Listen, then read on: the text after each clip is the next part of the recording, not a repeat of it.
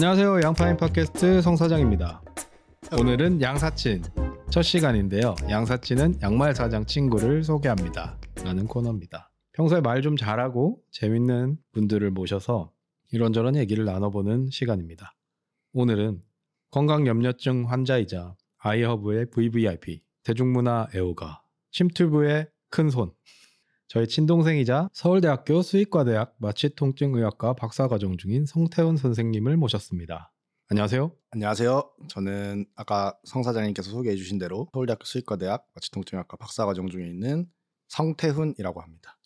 요즘 뭐 어떠세요? 박사과정 들어가셨죠? 네, 맞습니다. 최근 9월 달에 이제 새롭게 박사과정으로 들어갔고 이제 다시 학교로 가서 네. 학업을 다시 시작하고 있습니다. 지금 몇 살이시죠?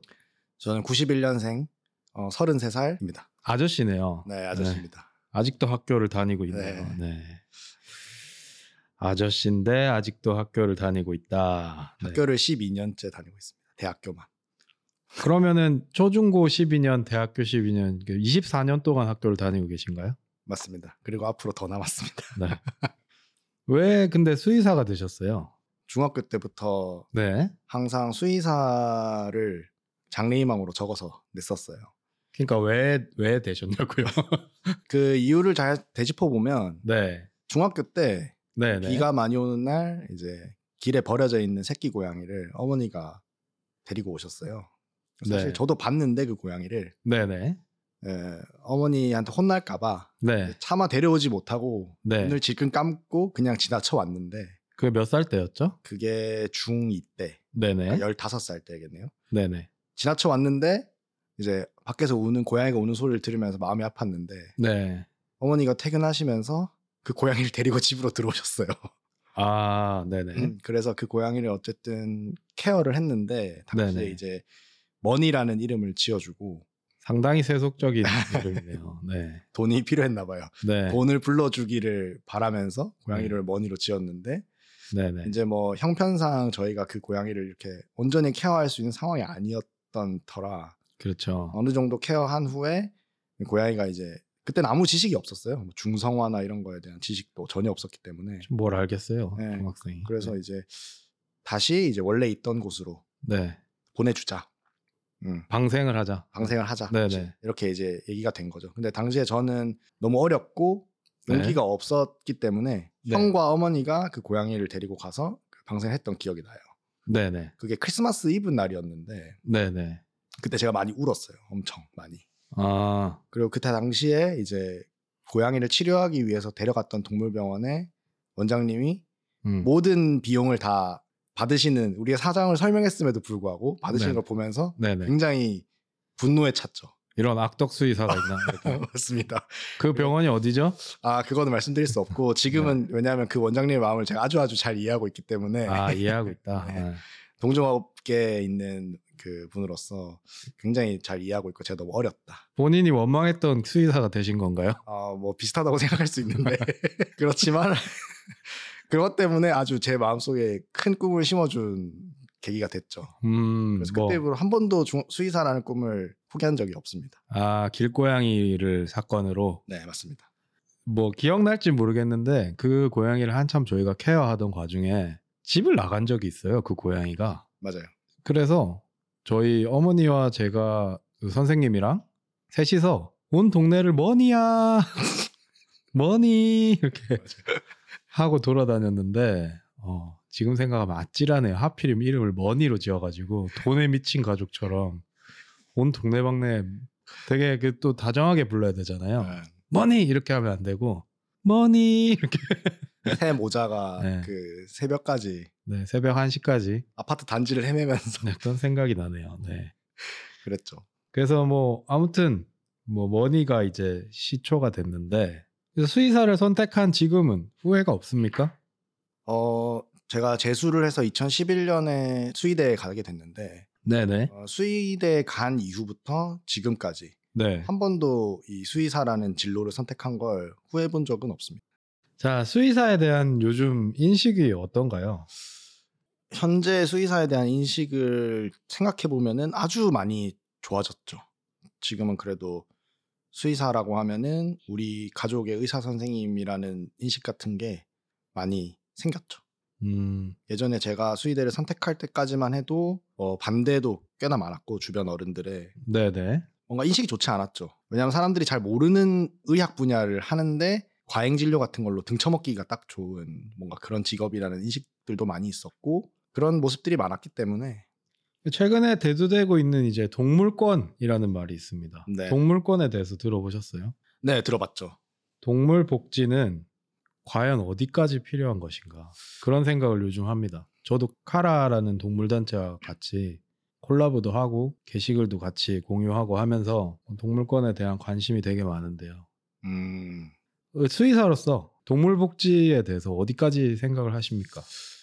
어, 우선 인간이 동물을 키운 역사를 생각해 봤을 때 우리가 레디컬한 동물권을 생각해 보면 그거는 원시 시대로 돌아가자는 말이랑 거의 같다고 보거든요, 저는.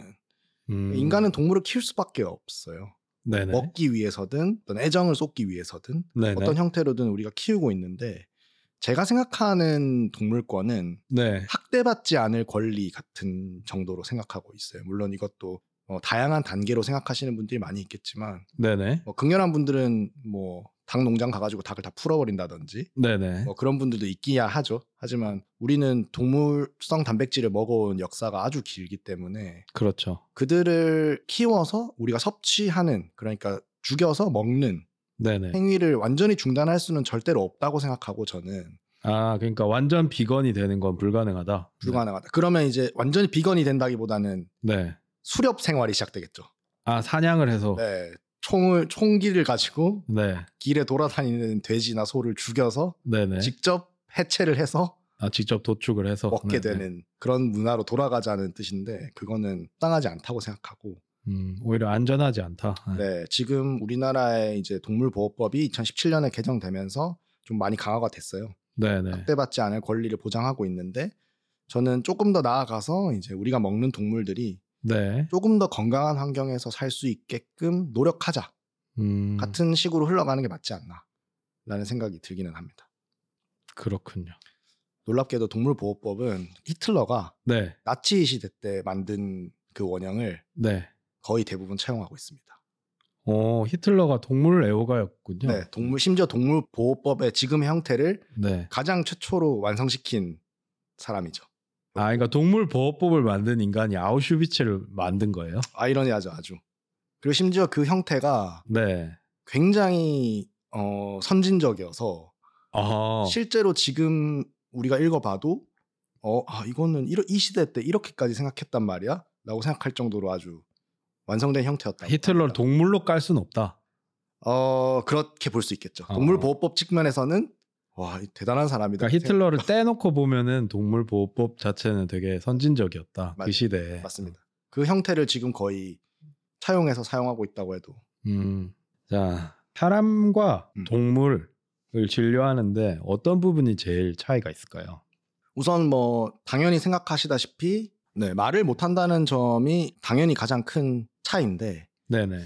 사실 이거는 사람 의술도 생각해 보면 말을 못 하는 환자를 다루는 과들은 많이 있어요. 그렇죠. 뭐 네. 소아 아주 소아를 다루는 과라든지 네네. 아니면 아주 그 노령의 환자들을 다루는 요양과라든지 네네. 복지 그 요양이라고 하죠. 네네. 호스피스라고 하죠. 그런 과들은 저희랑 비슷한 측면들이 분명히 있죠. 하지만 가장 큰 차이는 어쨌든 표현의 방식이 인간이 이해할 수 없는 방식으로 표현하는 개체를 치료해야 된다는 점이 가장 큰 차이라고 할 수 있겠죠. 음, 그렇군요. 네. 이제 개들이나 고양이나 품종이 다 다르잖아요. 그렇죠. 이제 진료를 할 때 이거 품종별로 진료 방향에 이제 차이가 있어요. 어, 우선 품종이라는 단어를 생각해 보면 네네. 자연적으로는 품종이라는 건 없어요. 없는 거 없는 게 맞죠. 아, 그냥 인간의 개는 인종이 있지만 네네. 우리 품종이라고 부르진 않잖아요. 뭐 개들 입장에선 품종이라고 부를 수도 있죠. 그럴 수 있죠. 네. 그렇지만 우리는 그 예를 들면은 이런 식인 거죠. 시추라는 그렇게 생긴 애를 만들어야 돼요.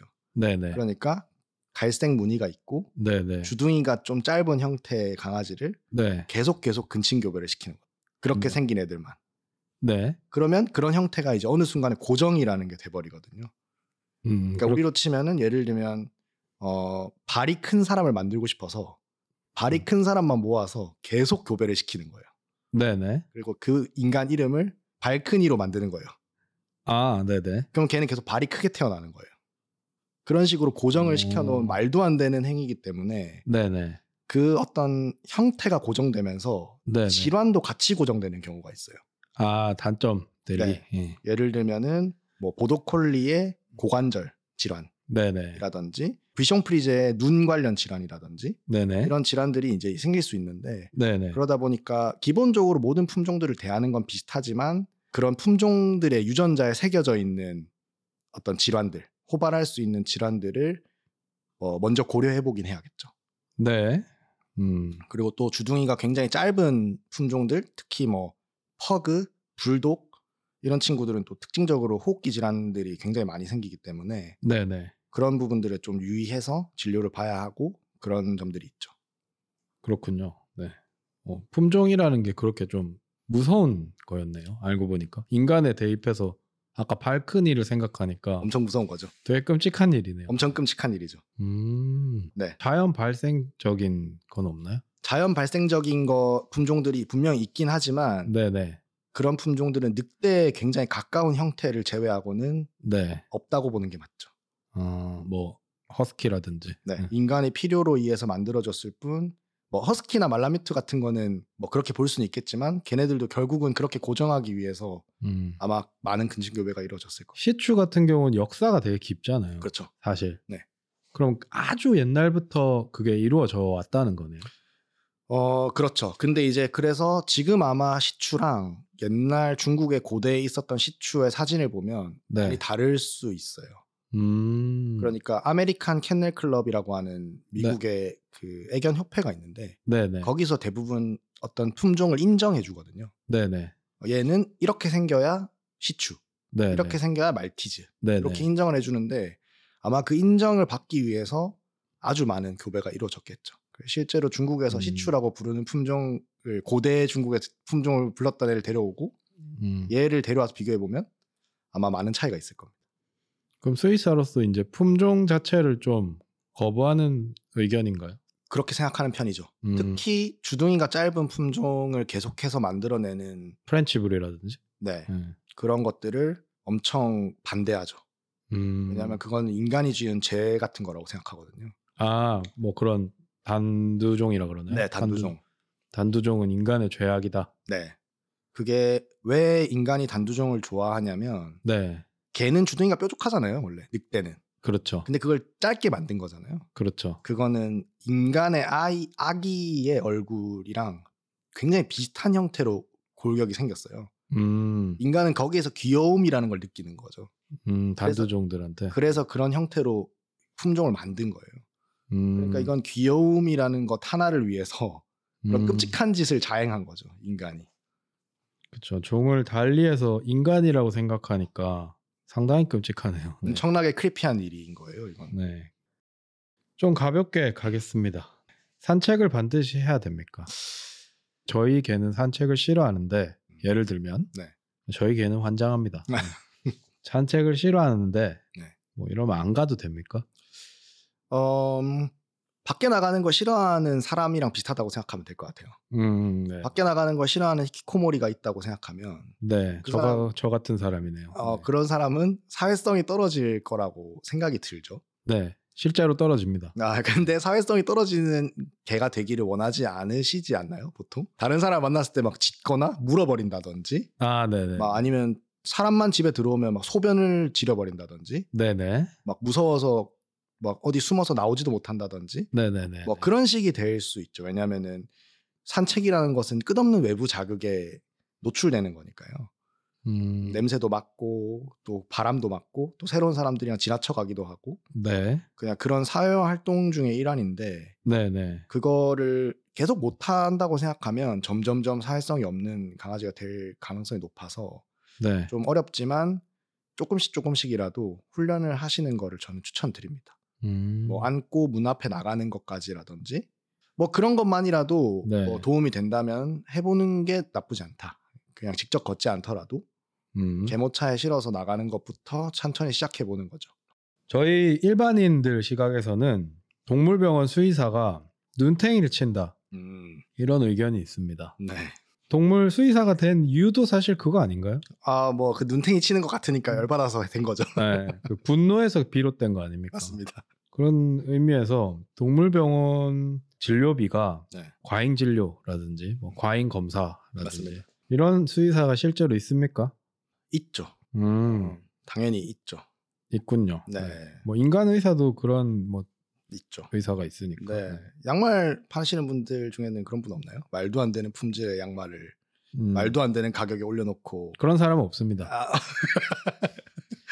진짜 없어요. 아 어, 어, 그렇군요. 왜 없냐면 이건 시장의 원리에 의해서 음, 그럼 장사가 안 돼요. 어 망했구나 다. 네. 음, 근데 의사는 달라요. 어 아프니까 맞아요. 아프고 내가 잘 모르는 분야잖아요. 어렵죠. 그러니까, 그러니까 우리 동네 동물병원 의사가 하는 말이 그냥 맞겠거니 생각한단 말이야. 음. 내가 전문가가 아니니까. 맞아요. 음. 그래서 뭐 장사하고는 좀 다르죠. 이 의료라는 거는 음. 어쨌든 이게 동물이 가축에서 반려로 넘어오면서 우리 가족이 아픈데 저 의사가 MRI를 꼭 찍어야 됩니다. 음, 보호자님 이렇게 하면은 어씨 찍어야 되나 보다. 그렇죠, 그렇죠. 그렇게 생각하시게 되죠. 그렇죠. 근데 사실은 안 찍어도 되는 거야. 뭐 돈을 100만 원씩 들여가면서 부자들이야. 음. 100만 원이면 어, 그래요. 찍어요. 음. 할수 있겠지만 웬만한 사람 월급 뭐에 3분의 1, 뭐 4분의 1 이런단 말이에요. 그렇죠. 두 번 찍으면 만약에 그렇게 되면 안 찍을 수 없잖아요. 음, 가족이니까. 맞습니다. 왜 이렇게 비싸요? 그러니까. 결론은 왜 이렇게 비싸냐는 거인 건데 네, 왜 이렇게 비싸요? 이거는 사실 답이 명확해요. 아주 명확해요. 네, 네. 어, 그거는 동물 건강 보험이 없기 때문입니다. 의료 보험이 없기 때문이에요. 왜 없어요? 일단 우리가 동물병원이 비싸다고 생각하는 가장 큰 원인이 저는 그 사람이 아플 때 내는 병원비가 너무 저렴하기 때문에 음. 상대적으로 느끼는 거라고 생각하거든요. 한국의 의료비가 싸기 때문에. 한국의 의료 수가가 굉장히 낮게 책정돼 있고 네. 심지어 그것도 우리가 의료보험을 내고 있기 때문에 네, 네. 말도 안 되는 병원비를 병원에 내고 오는 거죠. 5천 원 내시잖아요. 감기 걸리면. 전 감기에 안 걸려봐서 잘 모르겠는데. 네. 5천 원 내고 오잖아요. 5천 원, 만 원, 만 원도 안 내요. 요즘 뭐 8천 많아봐야 8천 원 내더라고요. 약값까지 해봐야 뭐 만 천 원, 만, 만원 이렇게 내는데 그러다 보니까 동물병원비는 진료만 봐도 5만 원, 6만 원, 심지어 뭐 검사 조금 혈액 검사만 해도 30만 원 이렇게 되니까 네, 네. 어마어마하게 느껴지는 게 사실이죠. 근데 음. 의료보험을 만들기가 쉽지 않은 이유는 네. 우리는 주민등록이라는 걸 하잖아요. 그렇죠. 그러니까 사람은 한국에 태어나면 무조건 등록을 하잖아요. 그래서 고유 번호가 있잖아요. 네, 네. 근데 동물들은 그게 쉽지가 않은 거죠. 음. 그래서 동물보호법으로 그 등록제를 의무화하고 있거든요. 네, 네. 그러니까 주민등록을 해라 이거죠. 그럼 등록을 한 개만 보험을 해주면 안 되나요? 그러니까 그것도 법의 차이인데 결국은 네, 네. 그거를 내장형 칩으로 하는 방법이 있고 네. 외장형 목걸이로 하는 방식이 있어요. 네, 네. 근데 목걸이로 만약에 한다. 네. 그럼 목걸이 빼고 다른 개한테 씌우면 네. 뭐 다른 말티즈 데리고 와서 얘가 철수예요, 얘가 영이에요 하면 음. 그렇게 쉽게 구분하기가 어렵다는 거죠. 이게 아, 동물은 개는 지문 같은 게 없나 보네요. 있죠. 비문이라는 걸 주로 쓰는데 네, 비문이 뭐죠? 코에 주, 주름 같은 게 있어요. 아, 코를 이렇게 네. 도장을 찍는 건가요? 그런 셈이죠. 아, 비문이 굉장히 음. 중요한 인식의 지표인데 새로운 사실을 또 알게 되네요. 그래서 그 비문으로 확인하는 방법도 당연히 있죠. 근데 지금 가장 현실적으로 유용한 방법은 그 내장형 칩. 네, 네. 근데 그게 등록률이 아주 낮고 음. 그러다 보니까 정확한 파악이 힘들다 보니 또 사람들한테 자 지금부터 등록된 개들은 병원비를 싸게 해줄 테니 네. 공, 공단에서 내줄 테니 네, 네. 병원을 안 가더라도 집에 키우는 개 한 마리당 1년에 15만 원씩 네. 한 달에 15만 원인가요? 보통 의료비가 뭐 사람마다 다르죠. 네. 뭐 보는 돈마다 다르잖아요. 그러면 그 개의 크기에 따라서나 아니면 음. 당신의 가게 수준에 따라서 네, 네. 다르게 내세요. 네. 병원을 가든 안 가든 상관없습니다. 전 내일 의용의가 있습니다. 네. 그쵸 내일 용의가 있으신 분도 있지만 네. 그걸 납득하지 못하실 분이 저는 지금은 더 많다고 생각이 드는 거죠. 아, 그 국가적 차원에서 하긴 힘들고 네. 그 삼성생명이나 이런 데 있더라고요. 맞아요. 반려견 보험이. 네, 사보험들이 있죠. 근데 생각보다 별로 혜택이 없어요. 보장이 어, 소위 말해서 구리죠. 네, 보장이 좀 구려요. 네. 네, 그래서 안 했습니다. 네. 내는 돈에 비해서 보장이 굉장히 구리다. 자, 그래요. 동물병원이 이제 가격이 천차만별이에요. 맞습니다. 정해진 게 아니고 그래서 더 못 믿는 그런 게 있거든요. 맞아요, 맞아요. 이 동물병원 진료비가 비싼 곳이 더 잘하는 곳인가요? 어, 절대로 그렇지 않고 네. 당연히 그 병- 동물병원의 수가라는 거는 그 병원이 가지고 있는 장비들 그리고 위치 같은 게 굉장히 중요해요. 왜냐하면 월세 이런 것들도 당연히 중요하니까 네네. 그러다 보니까 그런 것들에 따라서 많이 달라질 수 있는데 네. 작은 우리 동네 병원이 그러면 진료비가 좀 저렴하다고 해서 이 원장님은 대충 진료를 하냐 네. 그런 건 절대 아니고 네네. 그 원장님들 중에서도 공부를 정말 열심히 하시고 어, 치열하게 고민하셔서 진료를 보시는 분들이 많기 때문에 어떤 장비나 규모나 뭐 위치 이런 거에 따라서 수가가 달라지는 거라고 생각하시면 될 것 같아요. 실력이 아니다. 네, 실력제가 절대 아니다. 음. 반려동물 인구가 천만이 다 돼 가는데 그러면 우리는 어떤 동물병원을 고르는 게 좋을까요? 선택 요령이 있을까요? 수의사로서 뭐 얘기해 주실 수 있을 만한. 어, 제가 생각할 때 가장 중요한 포인트는 네네. 내가 그러니까 보호자인 내가 네. 이 수의사를 신뢰할 수 있는가. 그러니까 네. 나에게 신뢰도를 주는 수의사인가가 제일 중요한 것 같아요. 어, 이 사람이 나에게 굉장히 설명을 친절하게 해준다든지, 내가 이해할 수 있는 얘기들을 해준다든지, 음. 친절한 것도 중요할 수 있고, 또 음. 사람마다 친절한 게 안 중요할 수도 있잖아요. 뭐 그렇죠. 하나도 안 친절해도 되니까 똑똑했으면 좋겠다. 음, 음. 뭐 이런 사람도 있잖아요. 그런 네. 것들이 이제 신뢰도를 얼마나 줬느냐가 사실은 제일 중요한 것 같고, 그 외에는 뭐 비용이라든지, 네. 병원의 규모, 네네. 그다음에 내가 어떤 내 개가 전문 진료가 필요한 상황인지 네네. 그러면 전문 이 타이틀을 달고 있는 병원에 가는 게 중요하겠죠. 그런 것들을 위주로 선택해야 되지 않을까요? 그러면 이런 동물 병원은 걸러라. 뭐 이런 거 있나요? 음, 이런 데는 절대 가지 마라. 설명을 제대로 해주지 않는 수의사는 음. 좀 피하시면 좋지 않을까. 설명을 자세하게 해줘야 왜 이 진료를 하는지, 왜 음. 이 검사를 하는지, 음, 음. 이 검사를 통해서 뭘 알 수 있는지, 네네. 이거 검사를 통해서 뭐 만약에 아무것도 안 나왔어. 네네. 그러면 다음에는 어떤 검사를 해야 하는지, 네네. 이런 것들을 내가 납득할 수 있는 용어로 설명해주면 훨씬 더 좋겠죠. 근데 아 이거 해야 돼요. 무조건 해야 돼요. 안 하면 죽어요. 뭐 이런 식이라면은 네. 어, 그분이 잘 모르고 있을 가능성이 일단 높고 제가 생각할 때는 네네. 루틴대로 그냥 할 뿐 정확히 이해하지 못하고 있을 가능성이 높고 아 기계처럼 그냥. 네. 네. 그러고 또 설명하기 좀 귀찮다는 거는 치료할 생각이 별로 없는 거 아닐까요? 아 그래서 저는 신뢰가 가지 않더라고요. 그냥 돈을 벌고 있다는 네. 느낌. 음. 그리고 이제 최근에 이제 동물 예능이 많아졌잖아요. 유튜브도 그렇고 뭐 그렇죠. 오랫동안 하고 있는 동물 농장도 그렇고 네. 동물 예능이 많은데 여- 이런 데서 보통 조련사가 나옵니다. 음, 강영욱 씨. 훈련사라고 하죠 보통. 아 훈련사. 훈련사가 나옵니다. 네. 어, 훈련사 분들이 많이 나오시고 이런 분들이 이제 동물 행동학에 있어서 전문가로 나오는 경우가 많은데 네. 이제 수의사로서 이런 훈련사들이 조명받는 거에 대해서 음. 어떻게 생각을 하시나요? 어, 정신과 의사랑 비슷하다고 생각을 해본다면은 사람은 훈련 그러니까 우리가 강아지를 훈련시키는 것처럼 앉아 뭐 이런 것도 훈련시키기는 하지만 그거는 굉장히 아이일 때 국한되어 있는 거잖아요 보통은 그렇죠. 그러다 보니까 어, 사람의 정신의학도 정신 분석학이나 혹은 약물이나 이런 어떤 검사 장비를 통한 진단 네. 정신이지만 실제 질병일 가능성이 높거든요 네네. 근데 지금 우리는 의학에서는 수의학에서는 네네. 이런 진단과 치료 그러니까 행동학적인 진단과 치료는 아주 굉장히 너무 작은 부분이에요. 그러니까 아직 발전하지 못했던 거죠.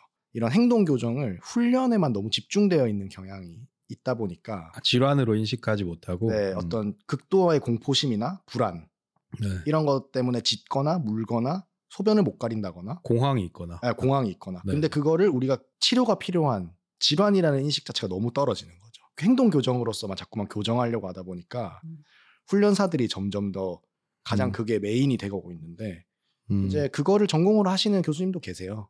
네. 미국에서 그 전- 행동 교정 전문의를 받아오신 수의학 선생님이 계셔서 네네. 그런 분들의 경우에는 이런 진단과 치료, 약물을 통한 치료 같은 것도 이제 많이 해- 하고 계시죠. 그러니까 아직 시간이 좀 필요하다 이렇게 음. 생각하죠. 저는 이 답변을 듣고 되게 좀 놀랬어요. 음. 저도 이제 동물의 어떤 행동이 질환일 거라고 생각을 전혀 못 하고 있었거든요. 음. 보통 그렇죠. 사람의 이런 뭐 조울증이라든지 성인 ADHD라든지 네. 뭐 조증, 뭐 우울증, 음. 공황 네. 이런 것들이 질병으로 최근에는 인식이 되고 있잖아요. 맞아요. 뭐 되게 좋은 거라고 생각을 해요. 저는 저도 이제 그렇게 생각합니다. 저 사람은 멘탈이 약한 사람, 음. 좀 어두운 사람 이게 아니라 그게 질환으로 인식이 돼서 이렇게 명명이 돼서 그 사람이 이제 상담을 받고 음. 약물 치료를 하고 하는 거가 연예인들이 오픈을 해주면서 그렇죠. 되게 인식이 많이 좋아졌다고 생각해요. 그래서 뭐 패션 우울증 들어보셨어요? 네, 들어봤어요. 패션 우울증도 생기고 심지어 맞아요. 난 우울증 걸렸다고 안 맞아요. 걸렸는데 우울증 환자인 척하는 네. 유행이 있었죠. 근데 반려견에 대해서 정신적으로 치료가 가능하다는 거를 이 답변을 듣고 처음 알았어요. 음. 모르시는 분들이 거- 훨씬 많을 거예요, 아마. 네, 아마 사- 성 사장님이 들으신 거가 거의 처음인 것처럼 네, 네. 아마 지금 이 팟캐스트를 들으시는 분도 거의 대부분 처음으로 접하게 되시지 않을까. 자, 그래서 수의사는 강영욱에 대한 인식이 어떻습니까? 수의사들 사이에서. 제가 이 방금까지 한 얘기를 들으면 아, 저거는 쟤는 질환인데 맨날 훈련으로만 해도 된대라고 생각해서 싫어할 것 같지만 네, 저는 사실 강영욱 씨를 네. 굉장히 좋아합니다. 빅팬이에요, 아주. 음, 왜냐하면은 일단 이 반려인들의 네. 인식을 엄청나게 많이 높여줬어요. 그러니까 의식 수준을. 음, 음. 예를 들면 얘는 맹견이니까 네, 입마개를 하세요. 네, 네. 혹은 목줄을 하세요. 네, 네. 등등의 이야기들을 아주 당연하게 만들어준 거죠. 음, 산책을 해야 합니다. 음, 사실 진짜 한 5년 전까지만 해도 네. 산책을 꼭 해야 한다는 인식을 사람들이 안 했어요, 아예. 독일 같은 경우는 네. 산책을 안 하면 옆집에서 신고를 합니다.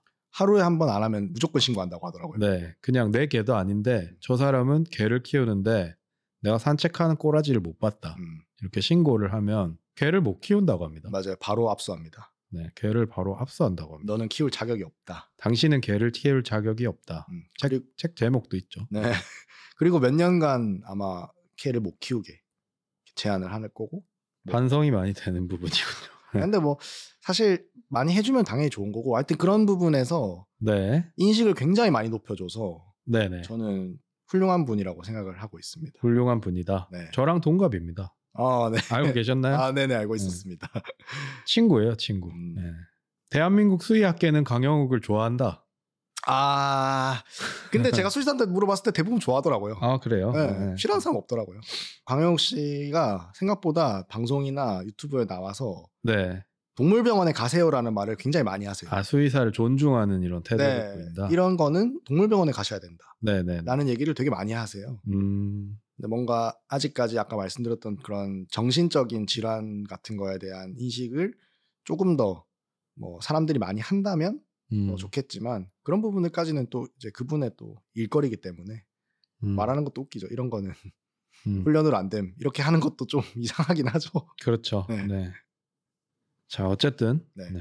수의사라면 이걸 갖춘 사람이 꼭 해야 되겠다라는 점이 있을까요? 어 이제 방금 선사님께서 말씀하신 수의사가 네. 우리가 일반적으로 생각하는 반려동물 수의사의 어떤 국한된 질문이라고 생각하고 답변을 드리면 어, 동물을 사랑하는 사람이 네. 반드시 해야 한다 뭐 이런 건 아니지만 네네. 동물을 적어도 생명을 존중할 수 있는 음, 사람이었으면 더 좋을 것 같아요. 생명에 대한 존중이 기본적으로 있어야 된다. 맞습니다. 네. 오히려 또 그런 부분도 있긴 해요. 동물을 너무 너무 사랑해. 네. 막 막 뭐가 나오면 무조건 울어. 네네. 지난번 이제 팟캐스트 보니까 네. 그 우리 강 부장님께서 어, 강 부장님은 눈물 버튼이요. 네, 동물 동물 나오면 나오- 일단 울어요. 네. 그런 분들은 수의사를 안 하- 하기가 힘들 거예요. 아 너무 이제 안 좋은 것도 많이 보고 네. 왜냐하면은 동물이 죽는 거를 볼 일이 별로 없잖아요. 뭐 발작을 하거나 뭐 네, 죽거나 하는 거를 볼 일이 잘 없죠. 실제로 죽음이라는 거를 목격할 일이 거의 없죠. 뭐 그렇죠. 네. 근데 저희는 죽음에 훨씬 더 가까이 있는 사람이거든요. 뭐 음, 한 달에 적어도 10건 이상은 동물의 죽음을 함께 해야 하기 때문에 너무 좋아하면 좀 힘들 수 있다. 많이 힘들죠. 어, 그러면 괴로워할 수 있죠. 그러다 음, 보니까 너무 막 동물을 좋아해야 돼라고 저는 절대 얘기하진 않고 적어도 내가 하는 일이 내 업무에 의해서 이 동물의 생명이 왔다 갔다 할 수 있다. 음. 그 정도의 어떤 책임감이나 존중 의식 같은 거는 반드시 있어야 한다고 생각합니다. 제가 스토리로 이제 좀 질문들을 받아봤는데 노견이나 노묘에 대한 질문들이 되게 많았어요. 네. 이제 그 중에 하나가 이제 치아가 좋지 않은 노령견이 있는데 네. 컨디션은 좋아 보입니다. 네. 잘 놀고 치아가 안 좋아요. 근데 이제 노견이다 보니까 전신 마취가 부담이 된다. 네. 어떻게 해야 되냐? 병원에 특히 가보신 적이 없거나 컨디션이 막 좋은 상태라고 한다면은 네네. 어, 마취과를 전공하신 네. 의사 선생님이 계시는 병원에 가서 네네. 한번 상담을 받아보시는 걸 추천드려요. 마취 전문의랑 상담을 받아보시는 걸 네, 추천드립니다. 그 어떤 혈액 검사나 다른 검사 자료들을 바탕으로 해서 네네. 이 아이의 마취 위험도가 어느 정도인지 네네. 음, 그런 것들을 한번 평가받아 보시는 걸 추천드려요. 아, 꼭 하진 않아도 되니까 네네. 마취 전문의랑 상담을 한번 해보는 게 좋다. 네, 맞습니다. 그뭐 단적으로 저희 서울대학교 부속 동물병원에 가시면은 네네. 마취 상담이라는 걸 하실 수 있어요. 그래서 한번 받아보시고 마취를 해도 되는 상태라고 판단이 된다면 네. 치과 치료를 하시는 걸 추천합니다. 재밌는 걸 몇 개 해보겠습니다. 네, 봤던 개 이름 중에 네. 제일 웃긴 개 이름이 뭐가 있을까요? 그 저희한테는 네네. 뽀삐라는 이름도 네. 환자 정보거든요. 그렇죠. 네. 그래서 실제 환자 정보를 이야기할 수는 없기 때문에 네네. 뭐 그래서 예를 들어서 설명을 하자면 예를 들어서 네. 제가 조금 변형하셔도 돼요. 어, 제가 학교 동물병원에 있으면서 봤던 아주 웃긴 일이 있었는데 네네. 걔 이름이 어, 또또였어요. 또 또. 어, 또또였어요. 네. 보통 또또라고 생각하면 네네. 뭐 어떤 이미지가 떠오르시나요? 또또 스피츠. 스피츠 네네. 한 8kg에서 뭐 한 6kg에서 6kg, 8kg 정도 되는 하얀색 스피츠가 걸어 들어올 것 같아요. 네네네. 저도 뭐 비슷한 느낌으로 생각했어요. 뭐, 네. 뭐 말티즈 정도 걸어 들어오겠지? 네네. 근데 60kg짜리 말라뮤트가 걸어 들어오는데 이게 사람이 60kg인 거랑 네네. 개가 60kg인 거랑은 풍채가 다르죠. 다르거든요. 네. 완전 달라요. 개가 60kg면 이거는 사람으로 한 130kg 되는 거죠. 네. 동물원에 있어야 될 것 같은 동물처럼 느껴져요.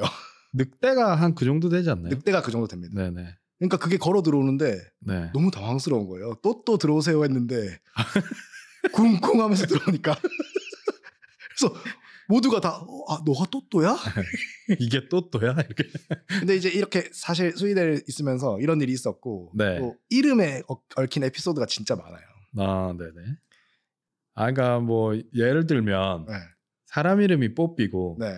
개 이름이 김정남 뭐 이런 마- 케이스. 정확히 그런 거죠. 아, 네. 네네 네.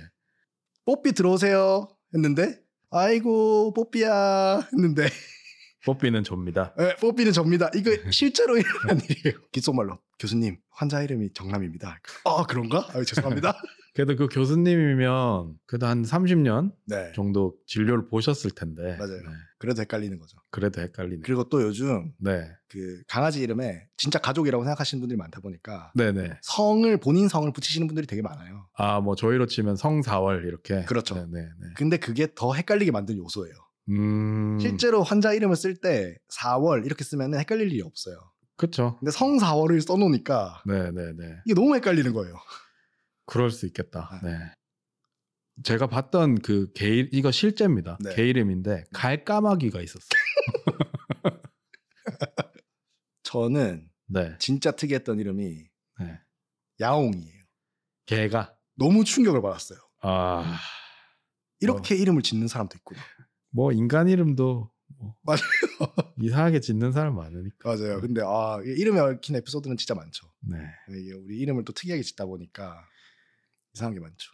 누구 들어오세요 하는데 그게 다 이제 뭐 둘리, 도너, 뭐 누구 들어오세요, 철수 뭐 들어오세요 하는데 아, 철수 사람 이름이구나. 그런 것들이 많죠. 음. 재밌는 일이 많습니다. 병원에 있어요. 음. 팟캐스트 처음 나와 보셨는데 소감이 어떠신가요? 저는 워낙 떠드는 걸 좋아하다 보니까 너무 즐거웠고 네. 뭐 계속해서 떠들 수 있을 것 같고 또 성 사장님이랑 이렇게 얘기하는 거 항상 좋아하기 때문에 또 나올 수 있다면 네네. 저는 뭐 언제든지 네, 다음번에는 이제 수의학 같은 얘기는 좀 집어치고 네. 네. 아이허브 전문가로 네 그런 거 좋죠. 아이허브 완전 정복 이런 컨텐츠로 음. 한번 다시 모시겠습니다. 제가 또 영양제 덕후기 때문에 네. 거의 약간 케미컬 인간이시잖아요. 네. 전 불법적인 약을 제외하고는 네. 좋다는 건 일단 입에 넣고 보는 스타일이라. 아이허브 전문가로 네, 모셔보겠습니다. 알겠습니다. 아, 네. 오늘 너무 감사했습니다. 아, 네, 저도 감사했습니다. 네. 이렇게 먼 파주까지 또 직접 행차해 주셔서 일요일에 아, 아닙니다. 언제든지 또 불러주십시오. 네, 그럴 생각입니다. 네, 수의사들의 입장을 어느 정도 들어본 것 같습니다. 평소에 더 궁금한 레디컬한 질문들이 많았지만 네. 방송 수의상 뭐 좀 이 정도로 하고 네, 오늘은 여기서 인사드리겠습니다. 저희 아우트로로 오양무 시간입니다. 오늘 양말 무엇? 성쌤은 오늘 어떤 양말 신으셨나요? 저는 오늘 양말을 안 신었습니다. 양말 가게 사장 동생인데 양말을 안 신고 다니시는군요. 네. 네, 왜안 신었죠? 아, 제가 지금 그 쪼리를 신는데요. 네 네. 이 쪼리를 산 이후로 이 쪼리 이외에 다른 곳에는 발을 못 넣는 병에 걸렸어요. 저희 쪼리 양말도 있습니다만. 아, 저는 없어가지고요. 네. 오늘 하나 그 가져가도록 하겠습니다. 네, 돈 주고 산 적이 없어요, 이 인간은. 네.